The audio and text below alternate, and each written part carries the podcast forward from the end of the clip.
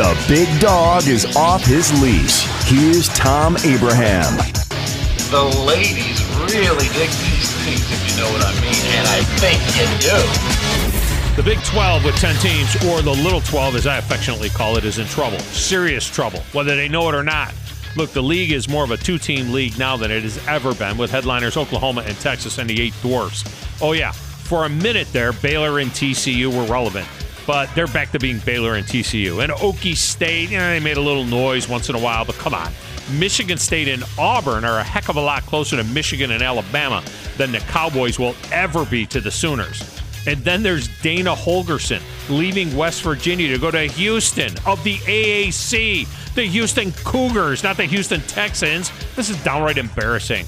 Oh, yeah, I know it's his alma mater, but is Ryan Day going to bag Ohio State to go to New Hampshire? Is James Franklin leaving Penn State for East Stroudsburg State? Is Dan Mullen waiting for the Wagner job to open up? Well, you get the point. The 12 hangs its hat on Oklahoma and Texas, and that's a good start, but the rest of that league is trash. The way I see it, they have two options. Extend invitations right now to UCF and USF and Houston and Memphis or maybe Cincinnati and get that league to 14 ASAP. Or, as I prefer, the nuclear option Oklahoma and Oklahoma State to the SEC, making it 16 teams. The four Texas schools to the Pac 12. Kansas, K State, and Iowa State to the Big Ten. Get Maryland out of the 10 and put them back in the ACC with West Virginia. There you go. Problem solved.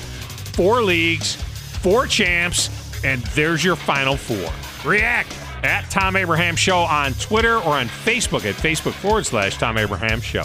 Thom Abraham, only on 97.7 The Zone.